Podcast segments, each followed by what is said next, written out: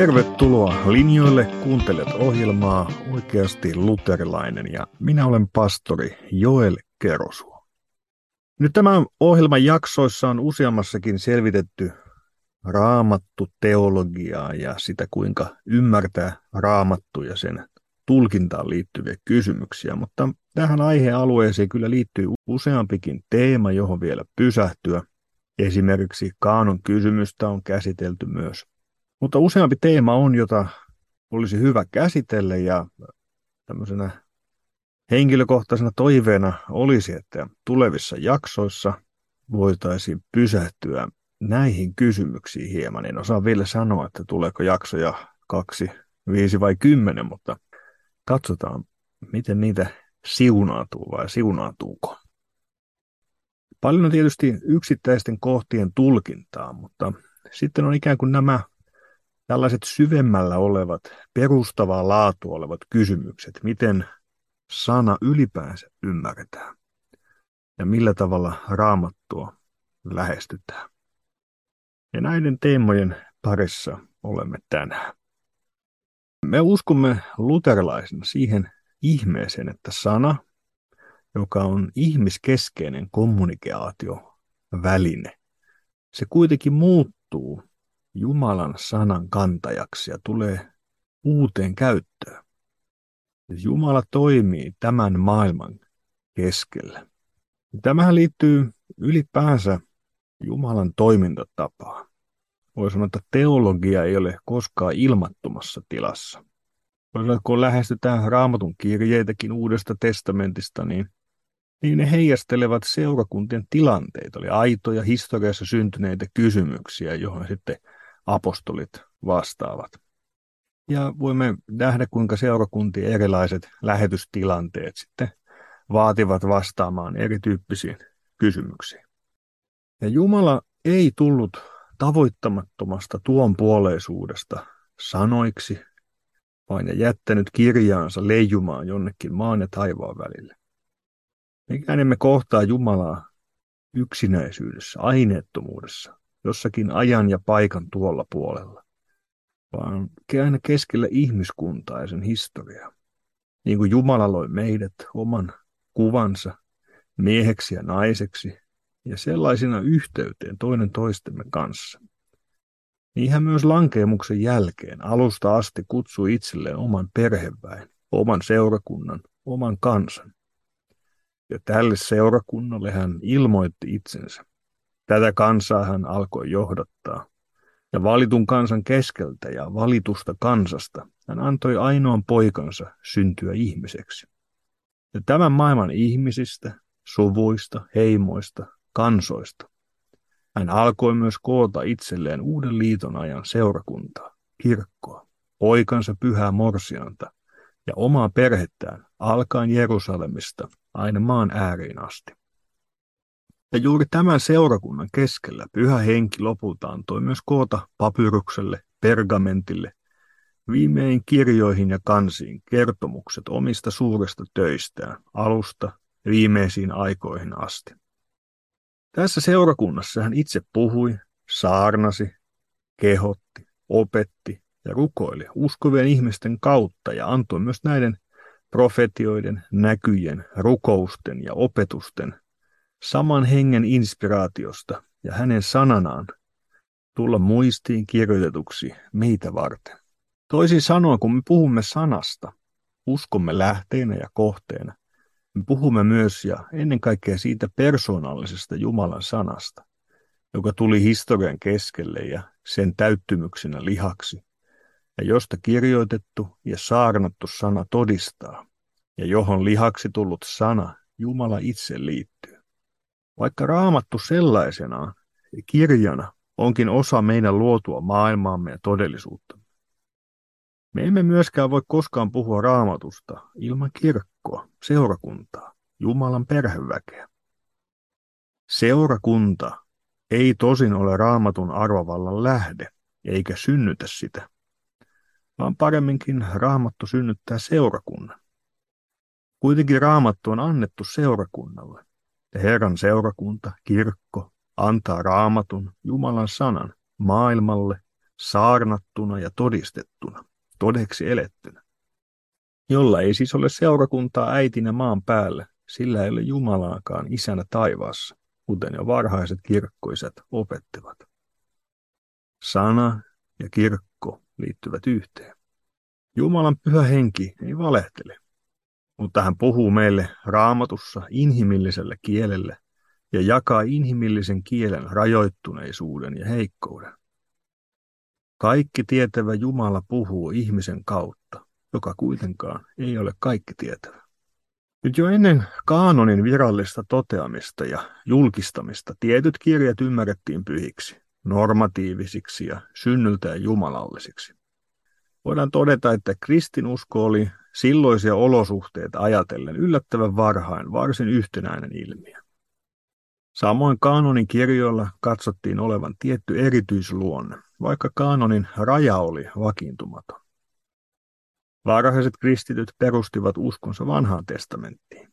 Heidän asenteensa sen kirjoituksia kohtaan oli yhtä pitävä juutalaisten kanssa. Tästä yhtenäisyydestä voidaan nostaa merkkinä juuri vaikka gnostilainen opettaja Markion. Hän edusti virtausta, joka pitkään yritti elää sekä kirkkoon kietoutuneena että sen rinnalla.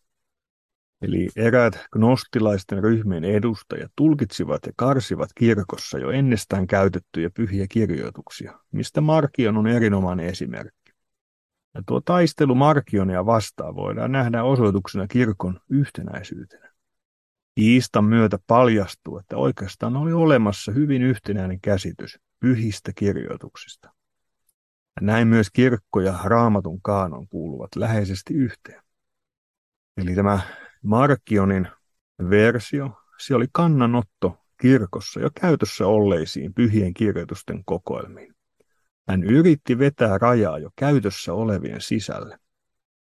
Ja vasta tämän jälkeen rajaa kaanonin suhteen alettiin vartioimaan tarkemmin, kun jouduttiin tähän teologiseen ongelmaan ja sen käsittelyyn. Nyt meille taas on kuljetettu tämä kristinuskon usko. Näin on aina uskottu. Apostoleille pyhät kirjoitukset olivat Jumalan sanaa, samoin Lutterille. Siis sellaiset käsitykset, että Lutterilta voisi löytää liberalismin alkeita, olisivat anakronismia. Silloin hänen ajattelunsa luettaisiin jotakin sellaista, joka todellisuudessa vasta historian paljon myöhemmästä liberaaliteologiasta edes keksitään. Samalla on tärkeää muistaa, että raamattu ei kuitenkaan saa arvovaltaansa kirkolta. On kaksi eri asiaa oppia tuntemaan kirkon todistuksen nojalla raamatun arvovalta ja raamatun arvovallan riippuminen kirkon todistuksesta. Kirkko ei siis siirrä kanonista arvovaltaa millekään kirjalle, vaan se todistaa kirjojen kanonisesta arvovallasta. No nyt myöhemmin tämä on sitten ollut erityisesti roomalaiskatolinen väite, jolla halutaan ratkaisutilanteessa ikään kuin pönkittää kirkkoa yli raamatun. Mutta kyllä se varhainen maisema on juuri se, että, että jotakin on asetettu meidän yläpuolelle. Jotakin tunnustetaan yläpuolella olevana. Ja jonkin alle on vedetty viiva, että nämä me tunnustamme ja niiden pohjalta meitä tulee koetella. Eikä siihen sisältynyt sellaista piilomerkitystä, että Pahassa paikassa sanottaisiin, että ei vaiskaa. Kyllä tiukassa paikassa vaan ratkaisee, mitä kirkko päättää, koska kirkko olisi yläpuolella. Sen sijaan tulkinnallinen kysymys ei ole aina niin helppoja. Siksi olen halunnut myös tradition kysymystä pähkäille. Ajatelkaa, että jostakin saarelta löytyisi vaikka tämmöinen heimo, joka on elänyt siellä erillistä elämäänsä kaikki nämä vuodet. Ja sitten kristillisissä kirkoissa syttyisi tämmöinen lähetyshalu, että, että nyt mennään julistamaan heille Jumalan sanaa ja ajatellaan, että jotenkin kummallisesti me tiedettäisiin, mitä kieltä he puhuu. Niin riittäisikö evankeliumin julistukseksi se, että me, me käännettäisiin raamattu heidän kielelleen ja sitten mentäisiin vaikka lentsikalla siitä yli ja tiputettaisiin raamattuja sinne. Ja sitten sanotaan, että lukekaa siitä ja koittakaa pärjäillä. Nyt kun me mietitään sitä tilannetta ja ajatellaan, että mentäisiin sitten parisadan vuoden päästä katsomaan, että minkälainen kristillinen kirkko sinne on syntynyt vai onko, niin on mahdollista, että sinne on syntynyt oikea kristillinen kirkko, sillä kaikki on sinänsä sanasta ammennettavissa. Se on perusta, johon yhä uudestaan nojataan. Mutta samalla me saatamme ymmärtää, että on mahdollista, että kun kristillisen tradition oikean ohjaava vaikutus olisikin täysin poissa, niin on mahdollista, että olisi päädytty myös, siinä olisi syntynyt kristillisen opin näkökulmasta erikoinen lahko, jossa olisi paljon totuutta, mutta se monenlainen viisaus, joka kirkkohistorian äärellä on, on pyhähenki synnyttänyt, kun se puuttuisi, niin oltaisiin ikään kuin jokaisten, jokaisen jo taistelun ja ratkaisun kysymyksen äärellä uudestaan siinä tilanteessa, ja se mahdollisuus, että on kuljettu erinäisissä kysymyksissä harhaan. Niin tätä kautta me pääsemme ikään kuin jatkuvasti tähän kysymykseen, että, me, että kun meillä on sana, niin me perustamme, niin siitäkin huolimatta, että se, se traditio ei ole samalla lailla tietenkään annettu tai Jumalan sanaa, niin mikä sen hyöty ja merkitys parhaimmillaan on. Tuo ikään kuin on tunnustus, se auttaa meitä tarkentamaan oikeisiin kohteisiin. Tämä on tärkeää. Tai, tai kun, me, että kun luet raamattua, niin, niin mitkä siinä on nyt ne asiat, mihin me ennen kaikkea zoomataan ja, ja, ja miten sitä tulee jäsentää. Kaikki on Jumalan sana, mutta voi sanoa, että uskonnollinen merkityksellisestä voi olla eri asia, että, että vaikka toinen kuningasten kirja ja roomalaiskirja. Mutta jos hylätään raamattu Jumalan sanana, niin tehdään kyseenalaiseksi ja hylätään se raamattu käsitys, joka oli Jeesuksella sekä myös apostoleilla. Meillä ei ole Jeesuksen sanaa muussa muodossa kuin apostolien tallettamana. Jos joka hylkää Jumalan sanan, hylkää ainoan välineen, jonka kautta tulemme kosketuksiin pyhän hengen kanssa. Sakramentitkaan eivät voi olla armon välineitä ilman sanaa. Siksi välillä ihmettelenkin sellaista teologiaa, missä on kadonnut ajatus siitä, että, että Jumala vaikuttaisi sanassaan. Mutta kuitenkin opetetaan innokkaasti sakramenteista.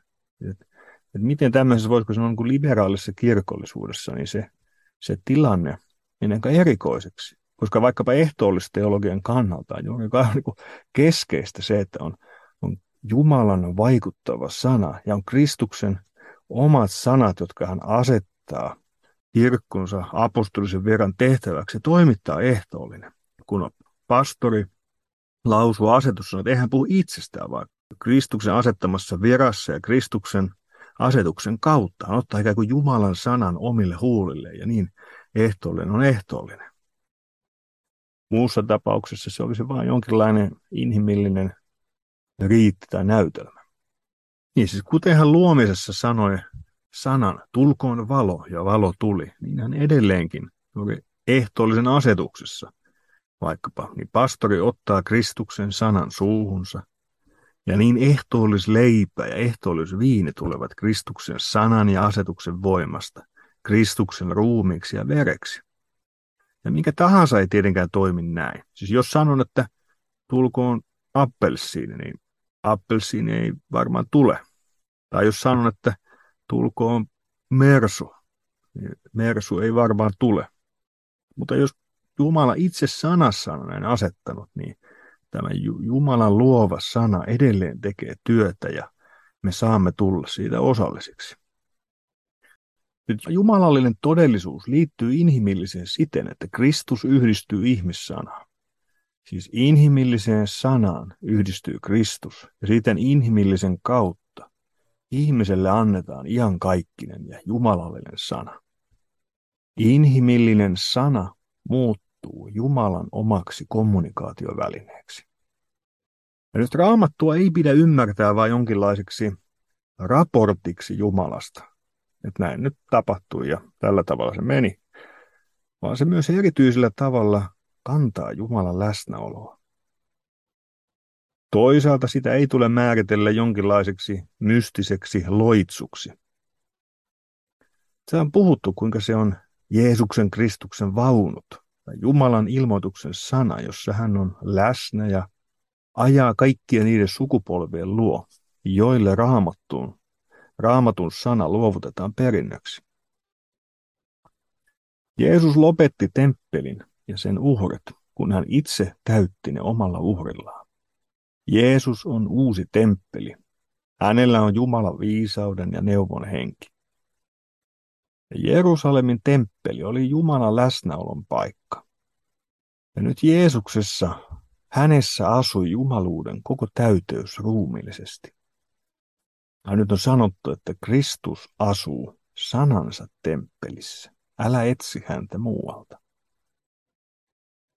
Kristus asuu sanansa temppelissä, ja jos tuo todellisuus temppelistä hukattaisiin, niin jäljelle jäisi vain Jumalan pimennetyt kasvot, ja Kristus olisi hukattu. Siksi tämä pyhä temppeli, kirkon tuntomerkki, Jumalan sana, on se varsinainen todellisuus, pääpyhäkkö, jonka tähden ja perusteella kristittyjä ylipäänsä voidaan kutsua pyhiksi. Sana pyhittää kaiken, mihin se saa koskea, ja ilman tuota kosketusta ei ole pyhyyttä. Ja sana on myös se, johon uskon tulee kiinnittyä kaiken ailahtelun keskellä.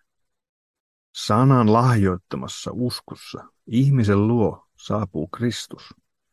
Kristus on läsnä sanassaan ja tämän antamassa uskossa. Ja sanan kautta seurakunta ja ihminen muutetaan temppeliksi, joka saa kantaa pyhää itsessään. Sillä me ihmiset olemme sidottuja aikaan ja paikkaan, emmekä voi jotenkin hypätä taivaaseen, ajan ja paikan ulkopuolelle. Ja siksi päästäksemme Jumalan yhteyteen, me tarvitsemme ilmoituksen. Ja voi sanoa, että juuri siksi kristinusko on ilmoitettu historiassa ja on pelastushistoriaa. Ja meillä on annettu Jumalan sana. Siitä me pääsemme aina tämän ilmoitus- ja pelastushistorian oikean ymmärtämiseen. Siis apostolien teosta löydät kertomuksen, jossa Filippus kohtaa Jesajan kirjaa lukevan etiopialaisen hoviherran. Ja se on kiinnostavaa etenkin alkukristillisen raamatun tulkinnan kannalta. Kertomuksessa hoviherra pyytää Filippusta kertomaan, että kenestä profeetta puhuu näin, itsestäänkö vai jostakin toisesta. Ja tämä kysymys muodostuu oikeastaan koko raamatun läpikäyväksi teemaksi.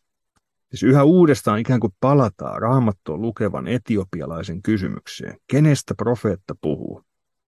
Se on edelleenkin ensimmäisen luokan kysymys raamatun tutkimisessa. Ja nyt kristillinen kirkko on opettanut, että raamattu muodostaa yhden tulkinnallisen kokonaisuuden, jossa uusi testamentti ohjaa vanhan testamentin sisällön tulkintaa. Uusi testamentti on ennustettuna, kätkettynä vanhassa testamentissa, ja vanha testamentti on avattuna ja selitettynä uudessa testamentissa. Siksi raamatun pelastushistoriallista luonnetta havainnollistaakin hyvin Lutterin käyttämä vertaus luvatusta maasta saapuvasta tutkimusretkikunnasta, joka kantaa tangossa valtavaa rypäleterttoa. Se hyvin valottaa vanhan testamentin ja uuden testamentin yhteyttä. Nyt voit kuvitella siihen silmiesi eteen, voit jostain kaivaa raamatusta sen, sen kohdan, missä kuvataan tätä tutkimusretkikuntaa, joka palaa uutisten kanssa, ja heillä on se iso tanko siinä ja se tota, jättiläismäinen rypäle terttu. Ja siinä edellä on pari kantajaa, jotka pitelee vähän niin kuin selkänsä takana sitä siellä tangon päästä ja takana on sitten, kun pitää siinä edessään tangon päästä kiinni, nämä kantajat. Ja nyt nämä, jotka kulkee edellä, on vanha testamentti. He on siinä asemassa, että nämä varsinaiset tuomiset on ikään kuin heidän selkänsä takana. Silti he todellisesti kantavat sitä luvatun maan hedelmää. Ja he myös hyvin tietävät, mitä he kantavat. Sillä vanha testamenttihan tietää ja puhuu esikuvien kautta Kristuksesta. Ja nyt siellä tangon jälkipäässä, jotka siellä kantavat, niin se on uusi testamentti. Ja nämä kantajat jo näkevät kaiken siinä silmiensä edessä. Eli he voivat antaa suoran silminnäkijä todistuksen, niin kuin juuri apostolista todistusta kutsutaan. Ja koko tämä saattua, joka sieltä luvatusta maasta tulee, niin se on yksi kokonaisuus. Siis molempia kantajaryhmiä tarvitaan, jotta se luvatun maan hedelmä saadaan tuotua. Siis vanha testamentti ja uusi testamentti kantavat yhdessä ja yhtenä kokonaisuutena, joskin eri asemassa, sen, mikä on raamatun keskus, eli Kristus. Siis ilman kumpiakin kantajia ei kannettua voida tuoda keskellemme, eikä ymmärtää ja puhua siitä. Ja siksi myös raamatun selittäminen ilman vanhaa testamenttia on mahdotonta. Tulkinta menee ikään kuin automaattisesti osittain harhaan. Ja nyt uudessa liitossa kirkko ei ole väittänyt saaneensa uutta Jumalaa, vaan ikään kuin pelastushistoriassa uuden Jumalan teon. Vanhan testamentin Jumala ilmoittaa itsensä uudella tavalla Kristuksessa. Ja nyt raamatun tulkinnasta, kun mietitään tätä yhtenäisyyttä ja, ja kokonaisuutta, niin missä tulee juuri ne niin sitten usein törmäykset akateemisen maailman kanssa. Kun ajatellaan nyt vaikkapa tämmöinen niin tulkinnan yksi keskeinen avain ja esimerkki, vaikkapa Jesaja 53. Puhutaan Herran kärsivästä palvelijasta. Tämmöinen niin kirkas, selkeä Kristusviittaus. Ja tämä on tietysti niin kuin akateemiselle teologille tietenkin nykyään aivan mahdoton asia.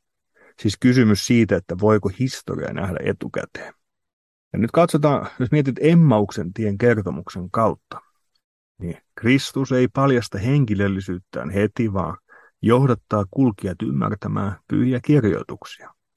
Todistaessaan itsestään hän viittaa kirjoituksiin, vanhan testamentin sanoihin. Hän avaa kuulijoille kirjoitusten kokonaisuuden ja tähtäyspisteen. Eli vanha testamentti ei ole jotakin salakirjoitusta, joka olisi omana aikana ollut käsittämätöntä ja paljastunut vasta vuosisatoja myöhemmin järjelliseksi, näin ikään kuin oikeiden tulkinnallisten avainten löydyttyä. Siis vanhan testamentin tekstillä oli merkityksensä myös tilanteessa, jossa se annettiin. Mutta samalla siihen todellisuuteen, joka oli jo nähtävillä ja tapahtui ehkä silmien edessä, sisältyi samalla myös Jumalan suunnitelma. Ja niin voidaan vaikka Emmauksen tien kuvauksen pohjalta todeta kaikkien raamatun tekstien viittaavan Kristukseen. Siis Jeesuksen omat sanat, että kaikissa kirjoituksissa minusta todistetaan, niin siis se tarkoittaa, että hänestä eivät siis puhu vain jotkut valikoidut hajamaininnat tai epämääräiset viittaukset, vaan kaikki kirjoitukset. Myös vanha testamentti kantaa pelastushistorian sanomaa. Varhaisille kristityille se oli Jumalan tekojen historiaa. Ja sen täyttymys ja tähtäyspiste on Jeesus. Ja juuri kirjoitusten selittäminen opetuslapsille oli keskeistä ylösnousemuksesta helluntaihin ulottuneella ajanjaksolla. Niin, samalla monet vanhan testamentin tapahtumat voidaan ymmärtää vasta Jeesuksen kautta. Siis hänen pelastusteossaan avautuu ikään kuin tämmöinen tulkinnallinen ovi pyhien kirjoitusten kokonaisuuteen. Ja monet tekstit tulevat ymmärrettäviksi.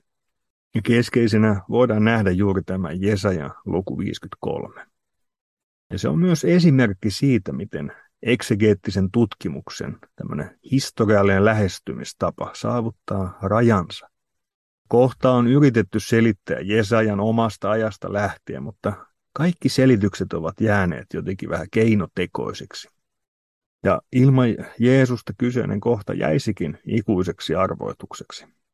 Ja sama koskisi vanhan testamentin kirjoituksia laajemminkin.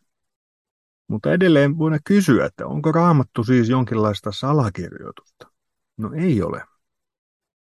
Raamattu ei ole sellaista salakirjoitusta, jossa kirjaimellisen merkityksen alla tai takana olisi toinen merkitys. Voikin sanoa, että ju, vaan juuri kirjaimellinen merkitys on sen hengellinen merkitys. Ja tämänkin vuoksi raamatun jumalallista ja inhimillistä puolta ei voida erottaa toisistaan, vaan uskon tulee yhdistyä ulkonaiseen ja ymmärryksen avulla luettuun Jumalan sanaan. Mutta voi olla niin, että niiden koko syvyys avautuu vasta myöhemmin. Jumalan historiassa tekemät teot ymmärretään raamatussa vähitellen ja usein vasta jälkikäteen.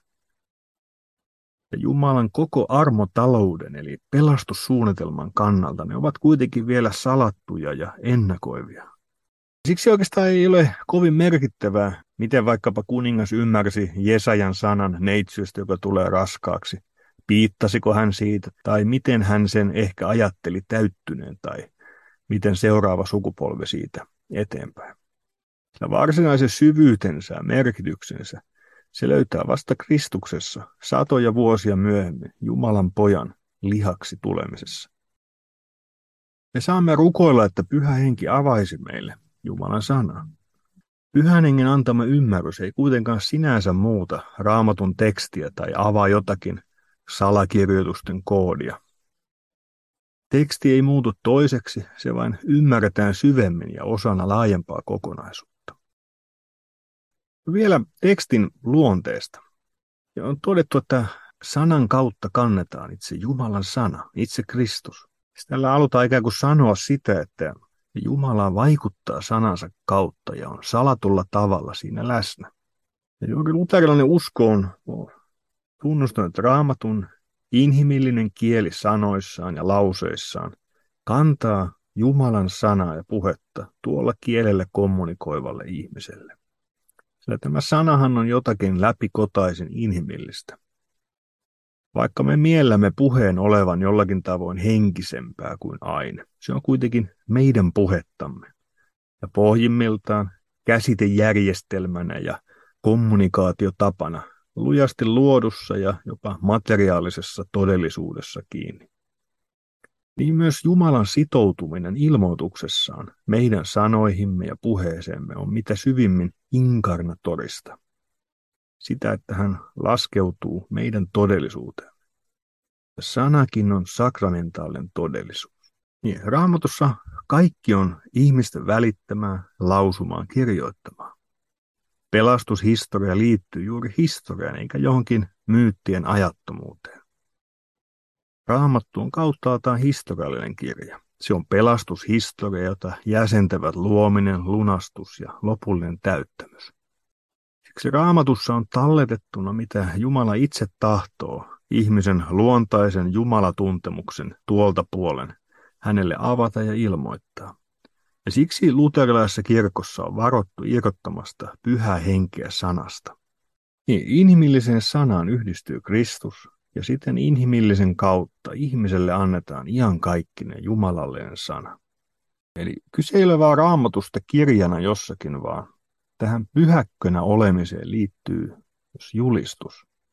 Voi sanoa, että vastaavanlainen ajatus pyhäköstä löytyy oikeastaan jo rabbiinisesta opetuksesta, jossa pyhiä kirjoituksia nimitetään pyhäksi aarteeksi ja pyhäköksi. Tämä pyhäkkö on aina Jumalan läsnäolon paikka. Pyhyys on ainoastaan Jumalan ominaisuus. Ja ihmisen ajallisen elämän tarkoitus on ikään kuin tulla osalliseksi tästä pyhyydestä. Ja pyhän edessä ihminen kohtaa sovituksen tarpeen.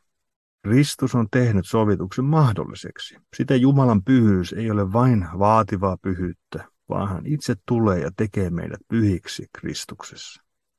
Ja kun pohditaan perinteistä luterilaista ymmärrystä, esimerkiksi sitten uudempaan tällaiseen liberaaleihin käsityksiin, niin se varmaan tähän läsnäoloasiaan osaltaan kiteytyy. Siinä on monta muutakin tekijää, mutta ehkä se voi tiivistää, että onko raamattu armon väline. Siis perinteinen luterilaisuus sanoo, että kaikesta inhimillisyydestään, rupisuudestaan ja ronskeudestaan se on Jumalan kirja, jonka kautta Jumala vaikuttaa ja jossa sanassa Jumala on läsnä.